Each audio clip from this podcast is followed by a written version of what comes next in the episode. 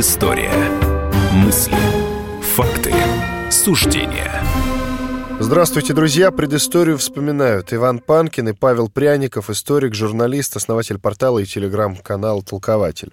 В первой части нашего сегодняшнего эфира мы поговорим про ядерную войну между Советским Союзом и Соединенными Штатами Америки. В 1982 году СССР в течение семи часов вел ядерную войну против США. Э, что это было? Ну, никто об этом не знает, Павел. Какая ядерная война, да, о чем речь? Да, Расскажи, это, пожалуйста. конечно, смоделировали, это было 18 июня 1982 года, было смоделировано, выпущено несколько ракет. Сначала а, баллистических ракет под таким названием УР-100, а, затем была выпущена ракета средней дальности «Пионер» и баллистические ракеты с атомной подводной лодки. И более того, затем еще... по ним были выпущены две антиракеты, попытались сами сбить свои ракеты. И с Байконура был в то же самое время запущен спутник-истребитель «Космос-1375». То есть мы ударили по США, нажали на кнопку, ракеты полетели, самые настоящие ракеты, правильно? Да, но это не по США, это, конечно, по Камчатке были цели. Американцы не знали, куда эти ракеты летят. Это все проходило в рамках больших учений стран а, Организации Варшавского договора с 14 по 18 июня. Шли эти учения, вот пять дней, и в последний день вот были запущены ракеты, чтобы попугать США. Это было сделано в рамках психологического противостояния между СССР и США, начавшегося в 1981 году. Тогда американцы приняли план, который назывался ПСИО. Это так называемая психологическая война, а, которая заключалась в том, чтобы противника, своего противника, это, конечно, СССР, ну и вообще страны Организации Вар- Варшавского договора, изводить имитацией нападения. Что такое имитация нападения? Это, например, когда несколько дней подряд у вас самолеты-разведчики, стратегические бомбардировщики, что было очень важно, и прочая авиация, например, летает вдоль границ ваших беспрерывно. Э, Вдоль границ по Белому морю, по Балтийскому, по Тихому океану, по южной части Советского Союза. Иногда входит в ваше воздушное пространство. И это длится часами, днями и неделями. Второе – это изводить большими военно-морскими эскадрами.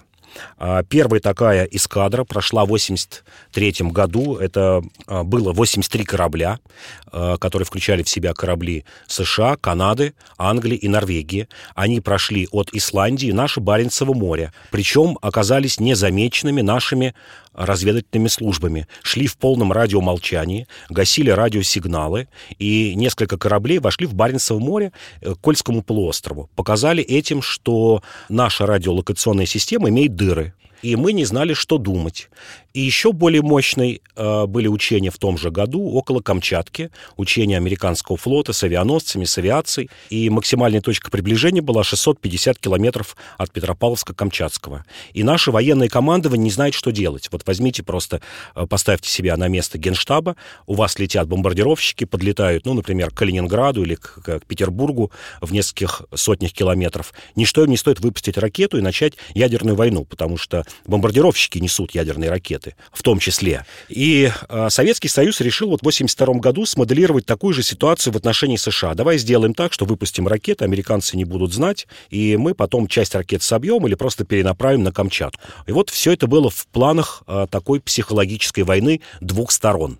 С советской стороны э, разработчиком этого плана был маршал Агарков. Это глава генерального штаба, заместитель, э, заместитель министра обороны в то время. Э, Он был приверженцем вообще превентивного удара по странам НАТО, по Европе, чем был, ну, как в, в Америке считали, печально знаменит.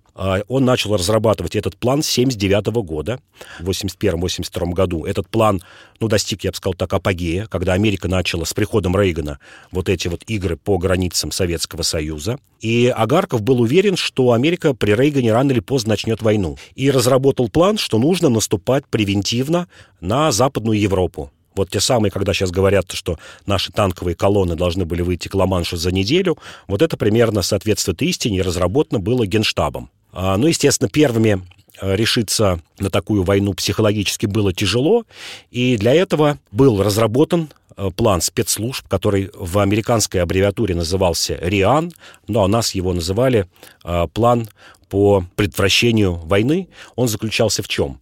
В том, что были активизированы все агенты КГБ и ГРУ. Это была редкая операция, когда вместе действовали агенты двух спецслужб. Они должны были наблюдать по всей Западной Европе за приготовлениями к войне. Как они считали, что, например, таким приготовлением будет массовая сдача донорами крови. Вот наш агент реально должен был стоять дежурить у донорских пунктов где-нибудь в Западной Германии или в Англии и смотреть, не идут ли массово люди сдавать кровь. Считалось, что вот перед началом войны, там за 2-3 недели, будут собирать кровь. Или, например, массовый забой скота. Считалось, что перед войной будут забивать скот, складывать его в холодильнике под землей на случай войны. И вот наши агенты, сотни агентов, должны были наблюдать за такими действиями. И считалось, что как только это все начнется, а значит, это будет примерно за две недели до начала войны, мы выступаем наши нашими танковыми колоннами в Европу. И более того, как Агарков считал, что мы можем применить и ограниченные удары ядерным оружием тактическим, ну, такой небольшой мощности, до 100 килотонн, ну, чтобы вам было понятно, 20-30 килотонн — это примерно Хиросима и Нагасаки. Он считал, что ничего страшного, если мы 3-4 города европейских разрушим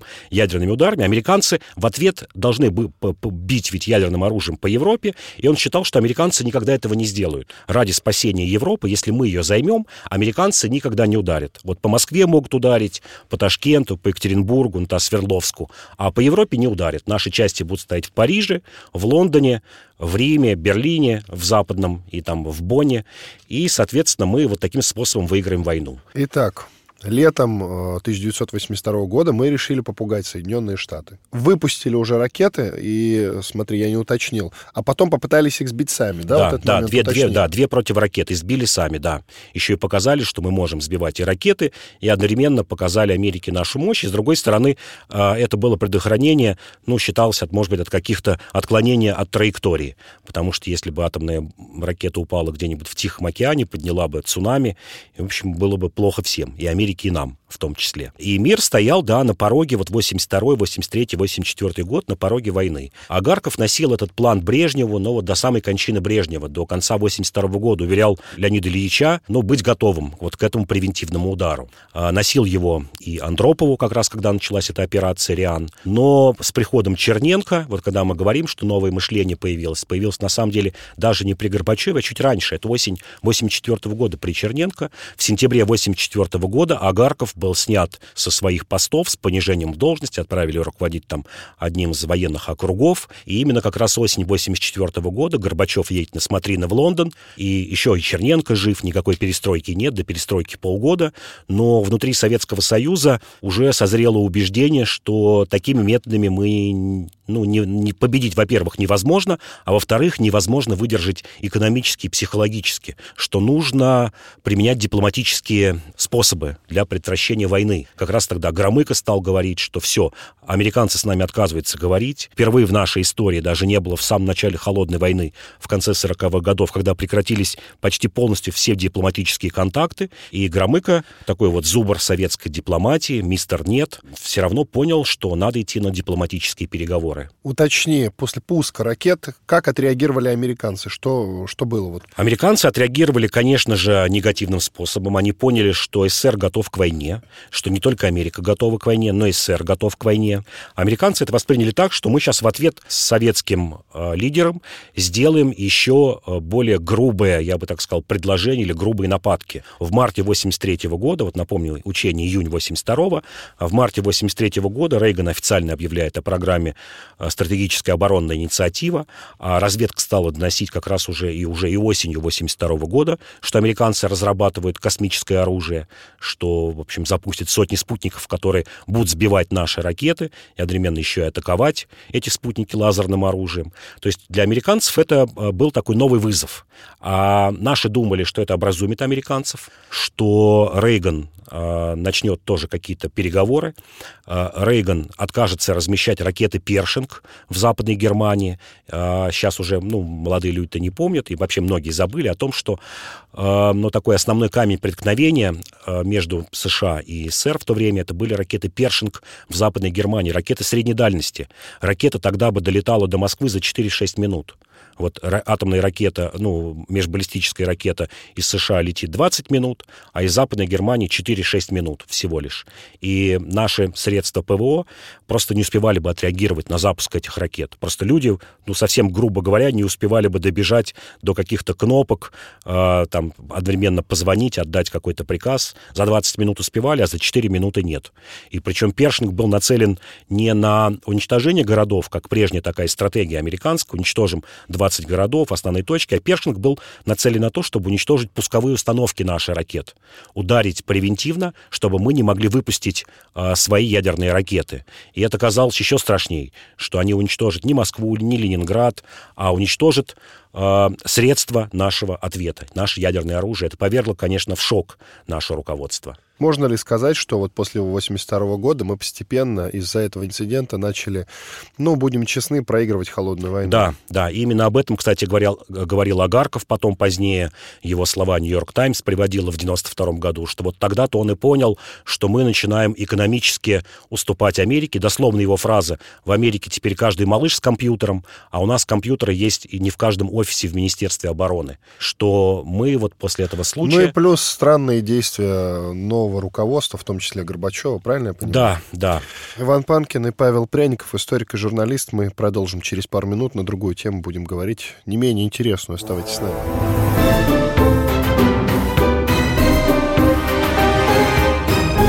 Предыстория. Мысли. Факты. Суждения. Магеллан прошел вокруг света за три года, его знает весь мир. Фок и паспорту потратили 80 дней, и про них написали книгу.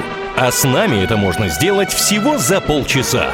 Знаменитые путешественники в прямом эфире расскажут, где побывали, что увидели и через что пришлось пройти, проехать, проплыть и пролететь. Совместный проект «Радио Комсомольская правда» и Русского географического общества «Клуб знаменитых путешественников». Отправление каждый четверг в 12.05 по Москве.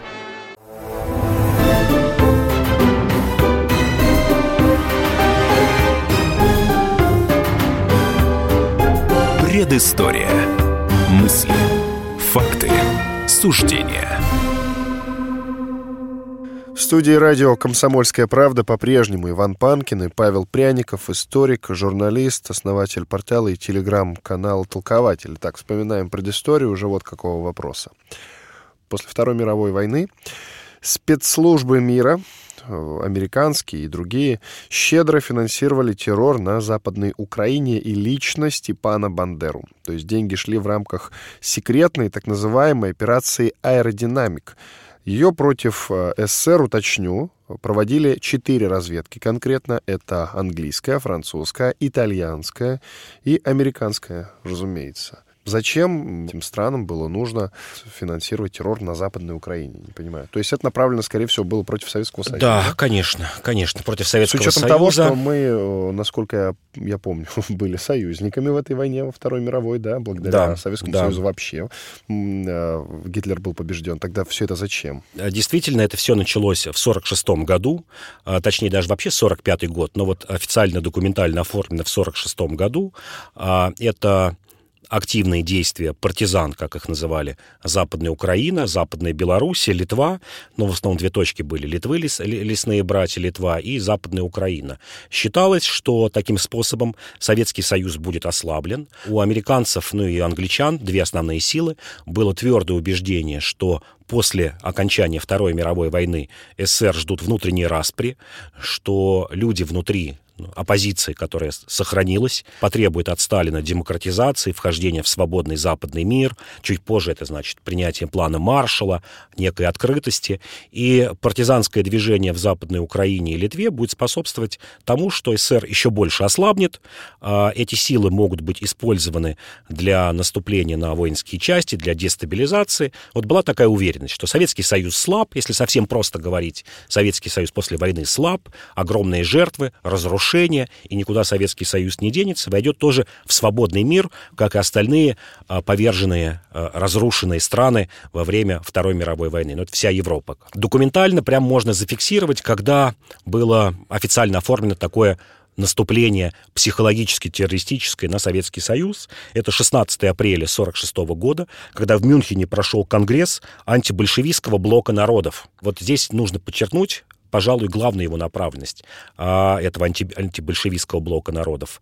Он был направлен не только против Советского Союза, ну, в целом Советского Союза, но и против русских людей, вот в прямом смысле слова русских людей.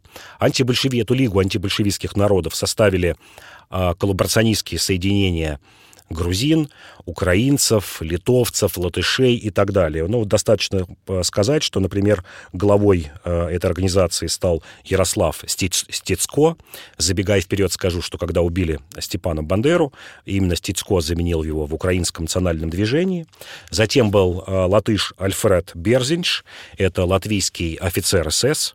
Еще одним сопредседателем был Нико Никашидзе, грузин, тоже офицер СС. Еще одним сопредседателем был Михаил Алшинбая, это тоже офицер СС. Все вот эти трое, кого я произнес, э, были награждены железными крестами СС. Вот они составили основу антибольшевистской Лиги народов. И что интересно, они выступали резко против русского антибольшевистского тоже движения НТС. Народно-трудовой союз, не брали его в этот союз, считали, что русские — это прирожденные империалисты, и, в общем, даже если вы против Сталина и даже за Америку, но при этом у вас русское движение, вы все равно враг свободного народа. Вот в прямом смысле так и было. НТС так туда и не взяли. Это такая очень ярая анти, антисоветская организация, которая до последнего, ну, наверное, до 80-х годов сохранилась. И, в общем, действует и сейчас в Германии, но вела активные действия до 80-х годов. Например, они засылали своих агентов в Советский Союз до середины 60-х годов. Вот если украинские националисты, литовские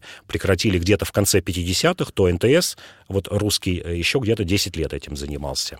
А финансирование, что интересно, шло и от американцев, и от англичан.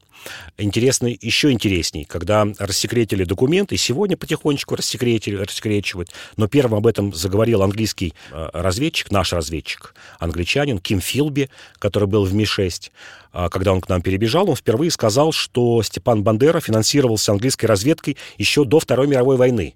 Вот Степан Бандера был не только а, немецким агентом, обучался в Аббере, обучался, ну и считалось, что в общем, финансировалось его движение нацистской Германии, а оказывается, еще и финансировался и англичанами. Дальновидный, как такой, действительно можно признать, дальновидный политик, или там ласковый теленок двух маток сосет, считал, что если с этими не удастся, то можно будет перебежать к англичанам. Вот это вот вскрылось действительно очень интересно, что где-то с 1937-1938 года было английское финансирование а, ауновцев Степана Бандера и его движения. После войны он перешел, естественно, под контроль английской разведки СИС, и что интересно, между американцами и англичанами были трения по поводу Бандеры. Американцы говорили, что мы не удовлетворены Бандером. Бандера и его э, вообще вот э, его деятельностью. Ну, во-первых, это все же нацистский преступник, и мы не хотим, э, чтобы он представлял, ну, такое антисоветское движение, потому что у Советского Союза тогда будет всегда сказать резон, что вы вот откармливаете, раскармливаете нацистов. Те, которые были, в прямом смысле слова, я назвал вам список, например, из этой антибольшевистской лиги народов, реально офицеры СС бывшие, которые его составили, что Советский Союз всегда может говорить на международной арене, что вот против нас действуют нацисты. Англичане, их разведка СИС говорила, что ничего страшного, цель оправдывает средства. И вот до гибели Степана Бандеры вот такие трения шли между американцами и англичанами по поводу украинского вот этого освободительной а, армии, АУН.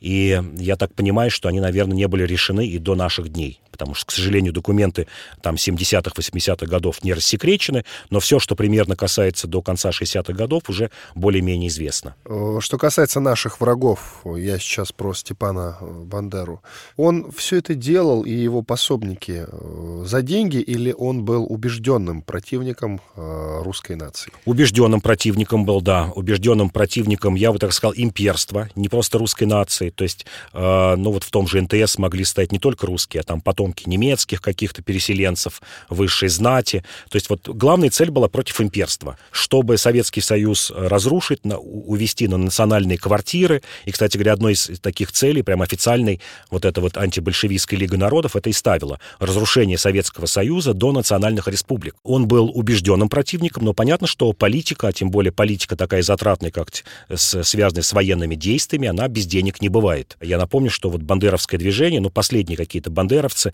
это конец 50-х годов, как и «Лесные братья». То есть после окончания ухода немцев в 1944 году где-то еще примерно 15 лет а, эти люди вели вооруженную борьбу. Это все требует больших денег. Это все требует оружия, радиосвязь, медикаменты и тому подобное, поддельные документы. Это, в общем, все затратная дорогая штука. Что еще говорит об имперстве? Как раз эта антибольшевистская лига народов, она добилась того, что в 59 году американцы официально, и, кстати, этот закон до сих пор действует, об этом как-то вот почему-то мало говорят, официальный американский закон о порабощенных народах, когда они перечислили народы, которые порабощены не просто советской властью, а имперством. Это были все восточноевропейские народы, естественно, это были там украинцы, белорусы, ну, все национальные республики, но и внутри России они выделяли э, две потенциальных республики, и, и таких, как они говорили, порабощенных народа. Это казаки, татары, тюрки, считали, что после разрушения Советского Союза внутри России должно появиться еще два независимых государства. Это Казакия и Дель-Урал. Вот внутри России еще выделяли, что внутри России нужно еще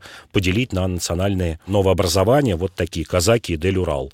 59 год, закон о порабощенных народах действует до сих пор. И, кстати говоря, в Китае они считают таким порабощенным народом Тибет. Считают, что Китай тоже вот должен разделиться на национальные квартиры, и Тибет должен стать независимым государством внутри Китая. Так, чем финансирование Бандеры вообще по итогу закончилось? Чего это стоило Советскому Союзу?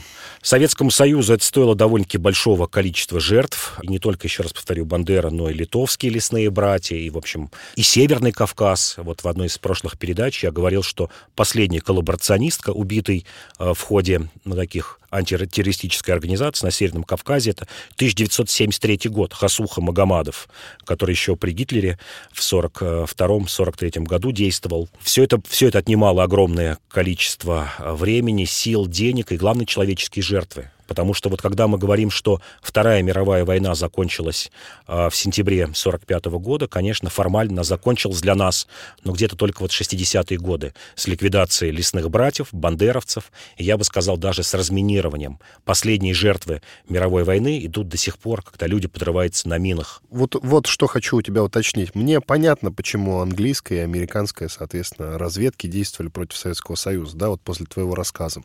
Но э, что в этом списке делают делают французское, тем более итальянское, мне не совсем понятно.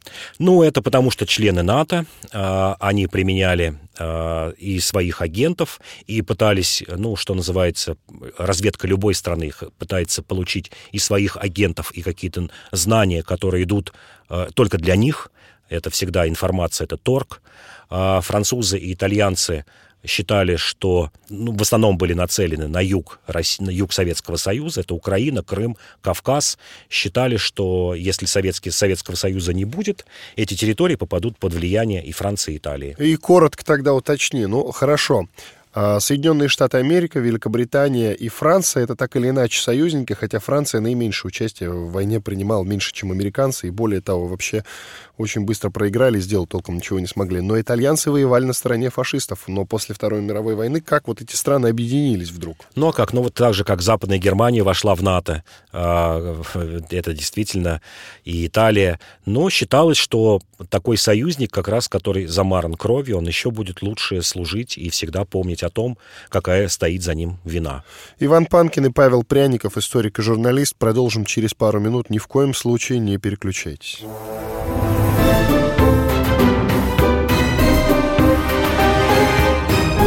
Предыстория. Мысли. Факты. Суждения.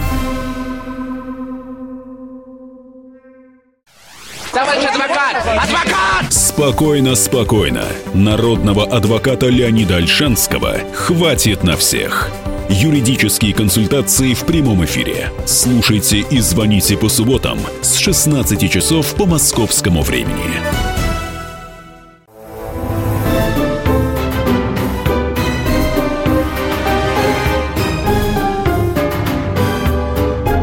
Предыстория.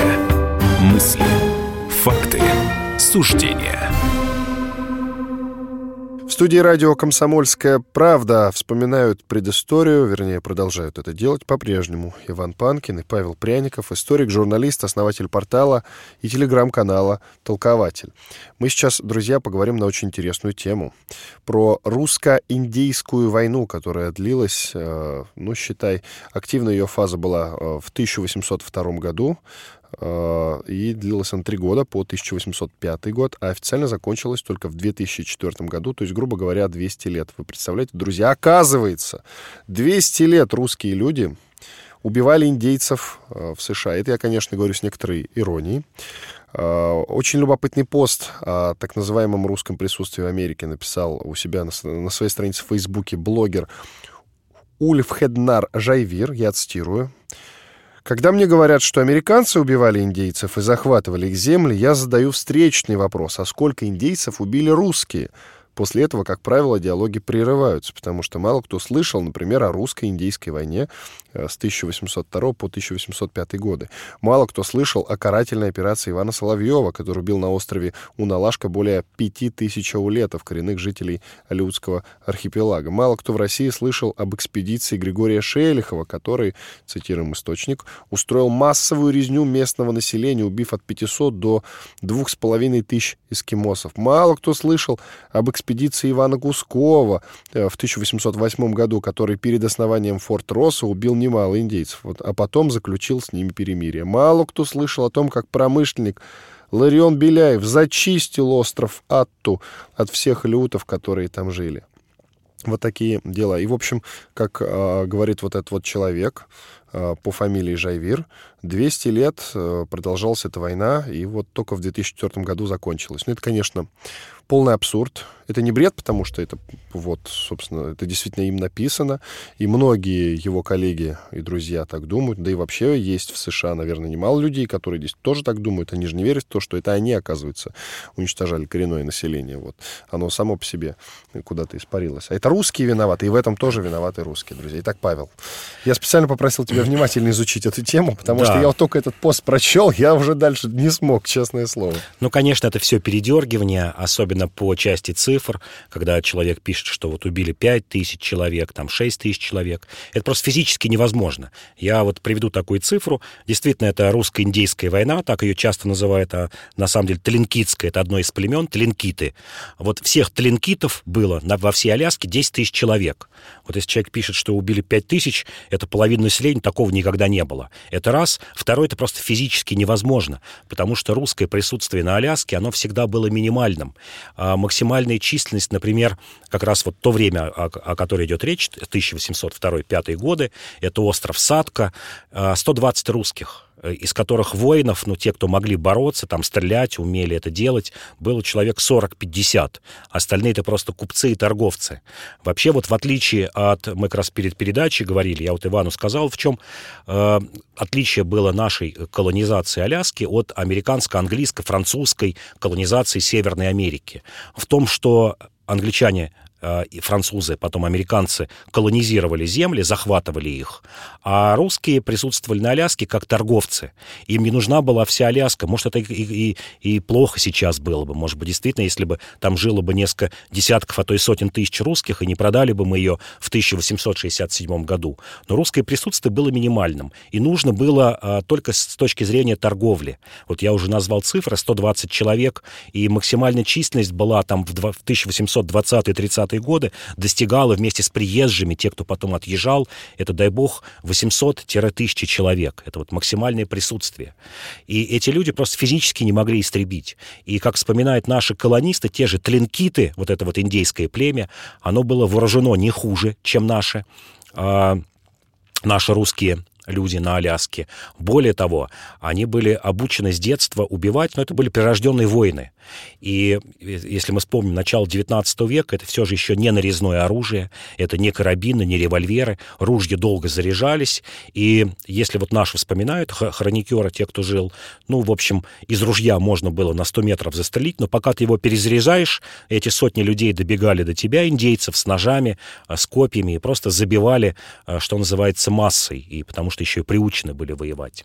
Вообще, из-за чего началась эта русско-тлинкитская война, вот, которую он ставит в упрек, она началась как раз с индейского завоевания. Индейского завоевания этой нашей крепости, а, который назывался Михайловская крепость на этом острове Садка, индейцы пришли туда и вырезали ну, почти все население этой крепости. И здесь нужно понимать, что а, когда вот он говорит об алиутах, что мы убивали алиутов, наоборот, все обстояло ровно наоборот. Алиуты поддерживали русских, потому что на Аляске встретились, ну, две таких больших, ну, это не нации, можно сказать, этноса. Это алиуты, которые родственны нашим чукчам и венкам, то есть это, скорее, такие сибирские монголоидные народы. И это тлинкиты, это индейцы, которые родственны, ну, вот тем самым индейцам Северной Америки. Они говорят на разных языках, у них разные верования, божества. И если алиуты это а, были изначально до прихода русских, это в основном охотники и такие относительно мирные, то тлинкиты — это и охотники, и воины, которые э, занимались в том числе даже каннибализмом, когда съедали своих противников и были с самого детства научены э, набегом, захватом э, этих людей, э, продажей их в рабство, использование как рабов. И русские здесь скорее выступили на стороне слабой а, вот этой части на стороне слабого племени алиутов, и которые в русских увидели скорее защитников. И именно алиуты, например, стали принимать православие. До сих пор православная община сохранилась на Аляске. Это потомки алиутов, которые, ну, где-то, может быть, кого-то заставили, но часто даже принимали, чаще было добровольно, потому что предполагалось, что если ты принял православие, ты стал равен русскому, и уж тебя теперь точно защитят от набегов этих тлинкитов, этих жестоких индейцев. И в этом смысле это скорее была война Тлинкитско-Алиутская, в которой русские выступили вот на стороне своих союзников. Да, конечно, отношения были неравноправны. Здесь нельзя говорить, что вот Алиут был равен русскому. Конечно, их использовали ну, в качестве подсобной силы, причем, но это тоже было все относительно. А, русские активно женились на алиутских женщинах, и выросло вот целое поколение таких потомков, но метисов, а, русско-алиутских метисов. Если у вас плохие отношения, вряд ли вы будете в свою семью брать и создавать, в общем, семью с этими людьми. Русско-Тлинкитская война, на самом деле, она закончилась в 1805 году, формально, да, когда нам удалось отбить несколько крепостей, и то только с помощью нескольких пришедших судов туда, русских судов. Потому что, еще раз говорю, вооружение русских и тлинкитов в то время было примерно одинаковым, а тлинкитов численно было больше. Они покупали ружья у англичан, у американцев, которые также скупали Можно ли шкурки. сказать конкретно, что мы истребляли индейцев? Нет, нельзя. Нет, такой цели не было. Русские пришли на Аляску для торговли. И, наоборот, старались поддерживать хорошие отношения с окружающими народами, потому что в том числе скупали шкурки у этих людей. Это раз. Второе. Численно русских было очень мало. Еще раз говорю, в той же, например, крепости Садка это 120 человек, из которых э, те, те, кто могли вести борьбу, это 40-60 человек. А для примера скажу, что набег тлинкитов а, на эту крепость был примерно тысячу человек. Один к 20 соотношение было. Ну и крепость это, конечно, условное название, это не какие-то каменные стены, это вот э, деревянные крепости, обнесенные таким чистоколом. Конечно, никакого специального истребления не было. Более того, когда мы говорим о том, вот как закончилась эта история, кстати говоря, тлинкиты нападали, еще была маленькая война в 1850-х годах, можно сравнить, как поступили американцы с этими самыми тлинкитами. Когда мы продали Аляску в 1867 году, туда пришла американская администрация, причем в течение 10 лет управляло военное ведомство США. То есть, ну, это был такой военный округ, что называется, чрезвычайное положение. Тлинкиты решили поступить э, с американцами, ну, примерно так, как они поступали с русскими, сделать набег, убить там кого-то, отнять. А, один раз у них это прошло. После этого американцы прислали несколько судов, которые из пушек расстреляли просто тлинкитские эти селения. Было убито, была такая мини-война с 67 по 71 год, 4 года. Было убито около 4 тысяч человек. Это была такая карательная экспедиция американцев, которые сразу сказали, вот при нас так не будет, как при русских, мирно. Кстати говоря, получили опыт, и вот бригады, которые в этом участвовали, отбыли в штат Небраска и Айдаха бороться туда потом с индейцами, получив получив этот опыт, прям такая была бригада вот охотников на индейцев. И тлинкиты все очень хорошо поняли, когда пришли американцы, что вот с американцами так не пройдет, как проходило с русскими. Вот этот вот э, журналист, да, американский, он э, в своем посте в Фейсбуке говорит о том, что это война русско-индейская, закончилась в 2004 году. О чем он говорит? Что это значит? Он То говорит, есть 200 лет она да, длилась. Что он, гва- имеет в виду? Да, он, конечно, это тоже опять такое передергивание, как сейчас вот модно говорить, полуправда. А, Закончилось так, что в то время, когда шла Тлинкитская вот эта первая война, в начале 19 века, губернатором Аляски был Баранов, а в 2004 году потомок вот того русского Баранова, наша женщина, его там, ну, наверное, уже восьмое или десятое колено, вот она приехала на Аляску и подписала мирный договор, как потомок вот этого русского генерал-губернатора с представителями этого тлинкитского племени. И вот только так они поставили подпись, тлинкиты, как они говорят, простили русских.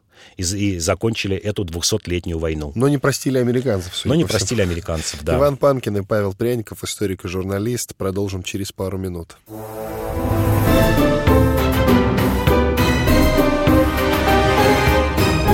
Предыстория. Мысли, факты, суждения. The time for empty talk is over. We will make America great again. Это все мы слышали. А что на самом деле происходит в США? Реальные новости, курьезы и события, которые нигде, кроме Штатов, случиться не могут. Как они там за океаном вообще живут? Разбираемся в программе «Не валяй дурака Америка» с Марией Берг и Александром Малькевичем. Слушайте и звоните по понедельникам с 12 часов по московскому времени.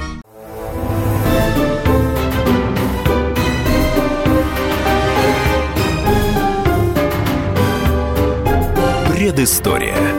Мысли, факты, суждения. По-прежнему в студии радио «Комсомольская правда» Иван Панкин и Павел Пряников, историк, журналист, основатель портала и телеграм-канала «Толкователь». В этой части, в четвертой, мы традиционно в рамках нашего цикла про правителей России говорим про одного из правителей России.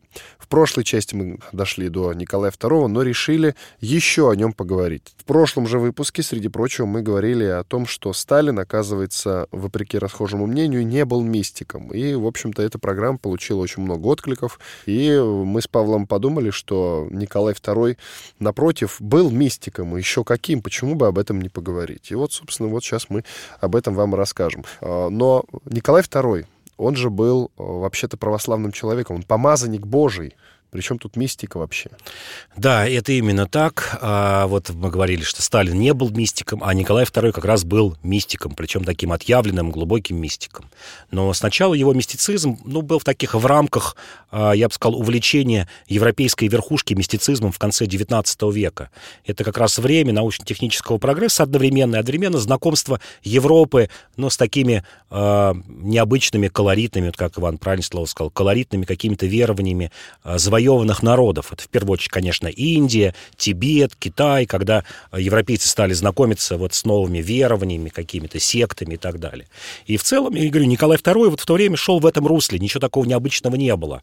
Например, в 1896 году в Россию приехал такой медиум по имени Луис Хамон, ну, по прозвищу Чейра, и вот этот вот медиум был представлен родственником Николая II, принцем Уэльским. То есть и принц Уэльским им, им, им а, что называется, пользовался, какие-то предсказания, какие-то мистические догадки эти люди а, оглашали вот таким царственным особом. Все очень сильно изменилось у Николая II, и особенно у его жены, конечно, с тем, что у него так и не появлялся на свет наследник. Когда родилось четыре дочки, и все ждали наследника, а вот о закон о престол-наследии говорил о том, что только мальчик может быть. Вот так повелось с Павла I. И тогда они ударились в мистицизм. Они стали, ну, понятно, медицина не могла объяснить, почему его жена не может родить мальчика. Ударились в мистику. Сюда потянулись э, сначала европейские предсказатели, маги, колдуны. Когда и они не помогли, потянулись какие-то совсем юродивые. Это вот примерно 1901-1902 год, вот примерно этот срок.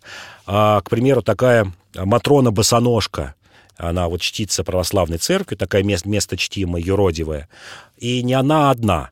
Этих юродивых было с десяток человек. У Николая I был такой флигель-адъютант Александр Орлов. Вот он их выискивал, поставлял ко двору прям просто пачками, что можно назвать юродивых, которые пытались лечить Александру Федоровну, пытались предсказывать. Она родила мальчика, наследника цесаревича Алексея, но у того была гемофилия. В то время болезнь неизлечимая, но, по-моему, и сейчас огромные проблемы у людей с гемофилией, но в то время точно неизлечимая. Это когда кровь не останавливается. Да, кровь не останавливается. И снова такая напасть, и снова еще больше сильная, сильнее мистика началась. Уже просто повалили какие-то святые, он сам ей стал ездить, Николай II его жена, по святым местам, встречаться вот с этими юродивыми. И тут как раз а, а, возникает, кстати говоря, несколько а, тибетских, ну, таких восточных лекарей. В первую очередь, это, конечно, Бадмаев, врач Бадмаев, который пытался травмы лечить, а в 1912 году возникает такой всемирно известный медиум восточный Гурджиев, это уже такая вот мистика тибетская, он близок к Блаватской. Но в то самое время появляется Распутин. А здесь, конечно, мы можем только догадываться, были у него какие-то силы, не были. Кто-то в это верит. Я вот как рационалист, конечно, не верю в какие-то там колдовские чары. Но, тем не менее, Распутину удавалось в какие-то моменты останавливать кровь наследнику. А это еще больше а, усилило веру и Николая II, его жены, вот в мистицизм, в то, что можно какими-то иррациональными, нерациональными, не поддающимися а, научному объяснению методами вот воздействовать на жизнь человека. То есть вот что называется мистики по неволе. То есть еще раз повторю, что начиналось все вот в рамках ну, такого общеевропейского увлечения новыми модными верованиями, ну, как сегодня примерно йога, там какое-нибудь веганство. А все закончилось вот действительно совсем все плохо, когда я говорю, что вот его в царском селе просто не прекращали появляться какие-то юродивые, а, вот эти вот колдуны всяких мастей, платились огромные деньги, во все это свято верилось. Например, вот хорошая, это вот документальная фраза. А Папюс, когда здесь был, вот этот маг французский, говорил, что вот пока я живу, ваша семья находится под защитой. И он умирает в 1916 году, и Александра Федоровна пишет в письме вот мужу Николая II на фронт, но все, умер Папюс, у нас защиты теперь никакой нет, следующими умрем мы. Это вот было за год примерно до начала, даже меньше года, до февральской революции. Вот настолько силен это был мистицизм в семье, что они верили вот в такие даже э, предсказания или какие-то предначертания.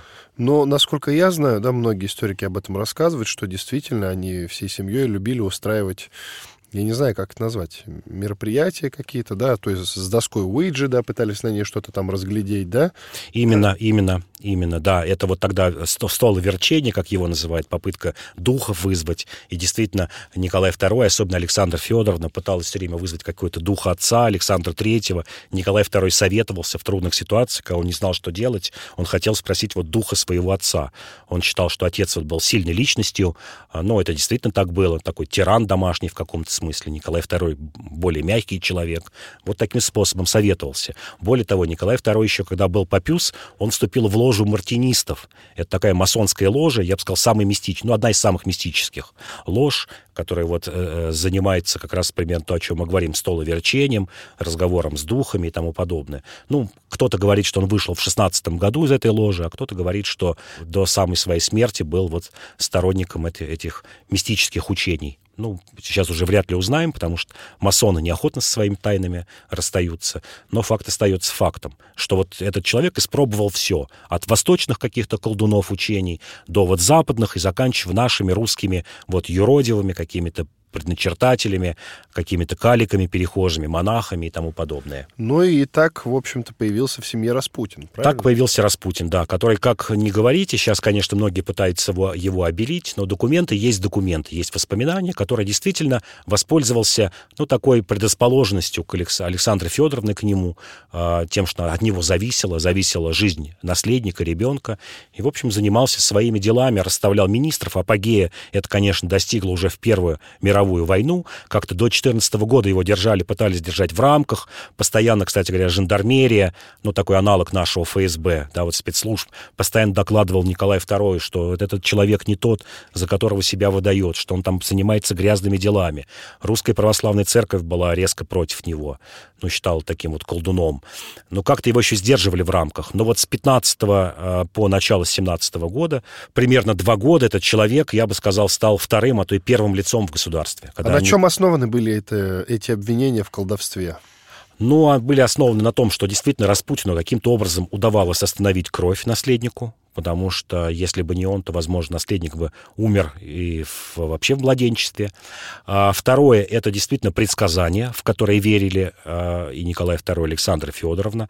Например, Распутин еще в 12 году сказал, что будет Первая мировая война, и, кстати говоря, предостерегал Николая II от того, чтобы он в нее вступал. И вот он не послушался, это как раз совпало с покушением на Распутина. И он потом долго горевал, что вот если бы не покушение, Россия никогда бы не вступила в Первую мировую войну. Я вот э, своего отца, как он там говорил, батю, батюшку, никогда бы уговорил бы не вступать в эту войну. А, и, конечно, это какое-то магнетическое воздействие, но здесь вот я могу поверить скорее в такую психологию, это какое-то гипнотическое воздействие. Те, кто встречался с Распутиным, остались записки, особенно женщин, потому что в его квартире в Петрограде, ну, такой настоящий настоящий вертеп был, в котором одновременно могло находиться десятки женщин и проходить и сексуальные оргии, и там все что угодно. Приходили какие-то просители благословения спросить. И все отмечали, что у него действительно был какой-то гипнотический дар, дар убеждения. Ну, как сегодня гипнотизеры могут вот внушать что-то человеку или, э, скажем, вводить человека в транс.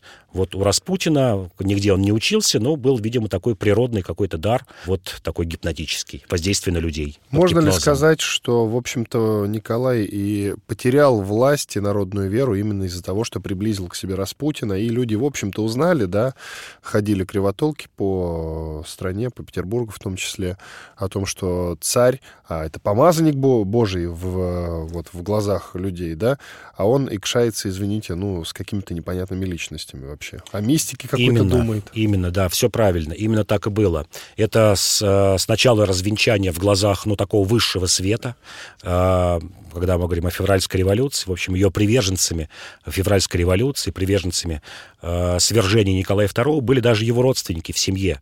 Вот те самые Романовы, великие князья, э, его мать, э, что Николай II ведет себя недостойным образом. И заканчивают эти все представления, шли вниз, в солдатскую массу, когда распространялись по окопам картинки, как Распутин, это любовник Александры Федоровны, но это такой называется черный пиар. Возможно, как тогда потом стали подозревать, что это немцы листовки скидывали или какие-то революционные силы. Но, тем не менее, неважно, кто это делал, это дошло до народных масс, и это такое действительно низвержение как божества с пьедестала. Все стали понимать, что Николай II слабый человек, такой же, как все они, с такими же слабостями. А, я вот, кстати, не верю, что Распутин был именно любовником, но люди верили, что раз любовник, раз вот ходят к нему какие-то мужики, он их слушается, что он такой же, как мы, такой же слабый, с греховный, с грехами, человек греховный. В общем, ничего страшного не будет, что если мы поменяем этого обычного человека, такого же, как мы, на кого-то другого, уже не помазанника Божьего, а просто на лучшего правителя. Ну и поменяли. И поменяли, да. Иван Панкин и Павел Пряников, историк, журналист, основатель портала и телеграм-канал «Толкователь». Спасибо, что были с нами. До свидания. До свидания.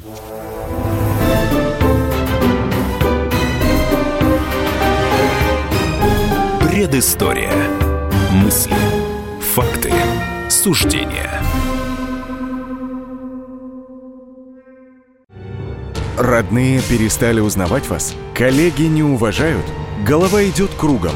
Хотите поговорить об этом?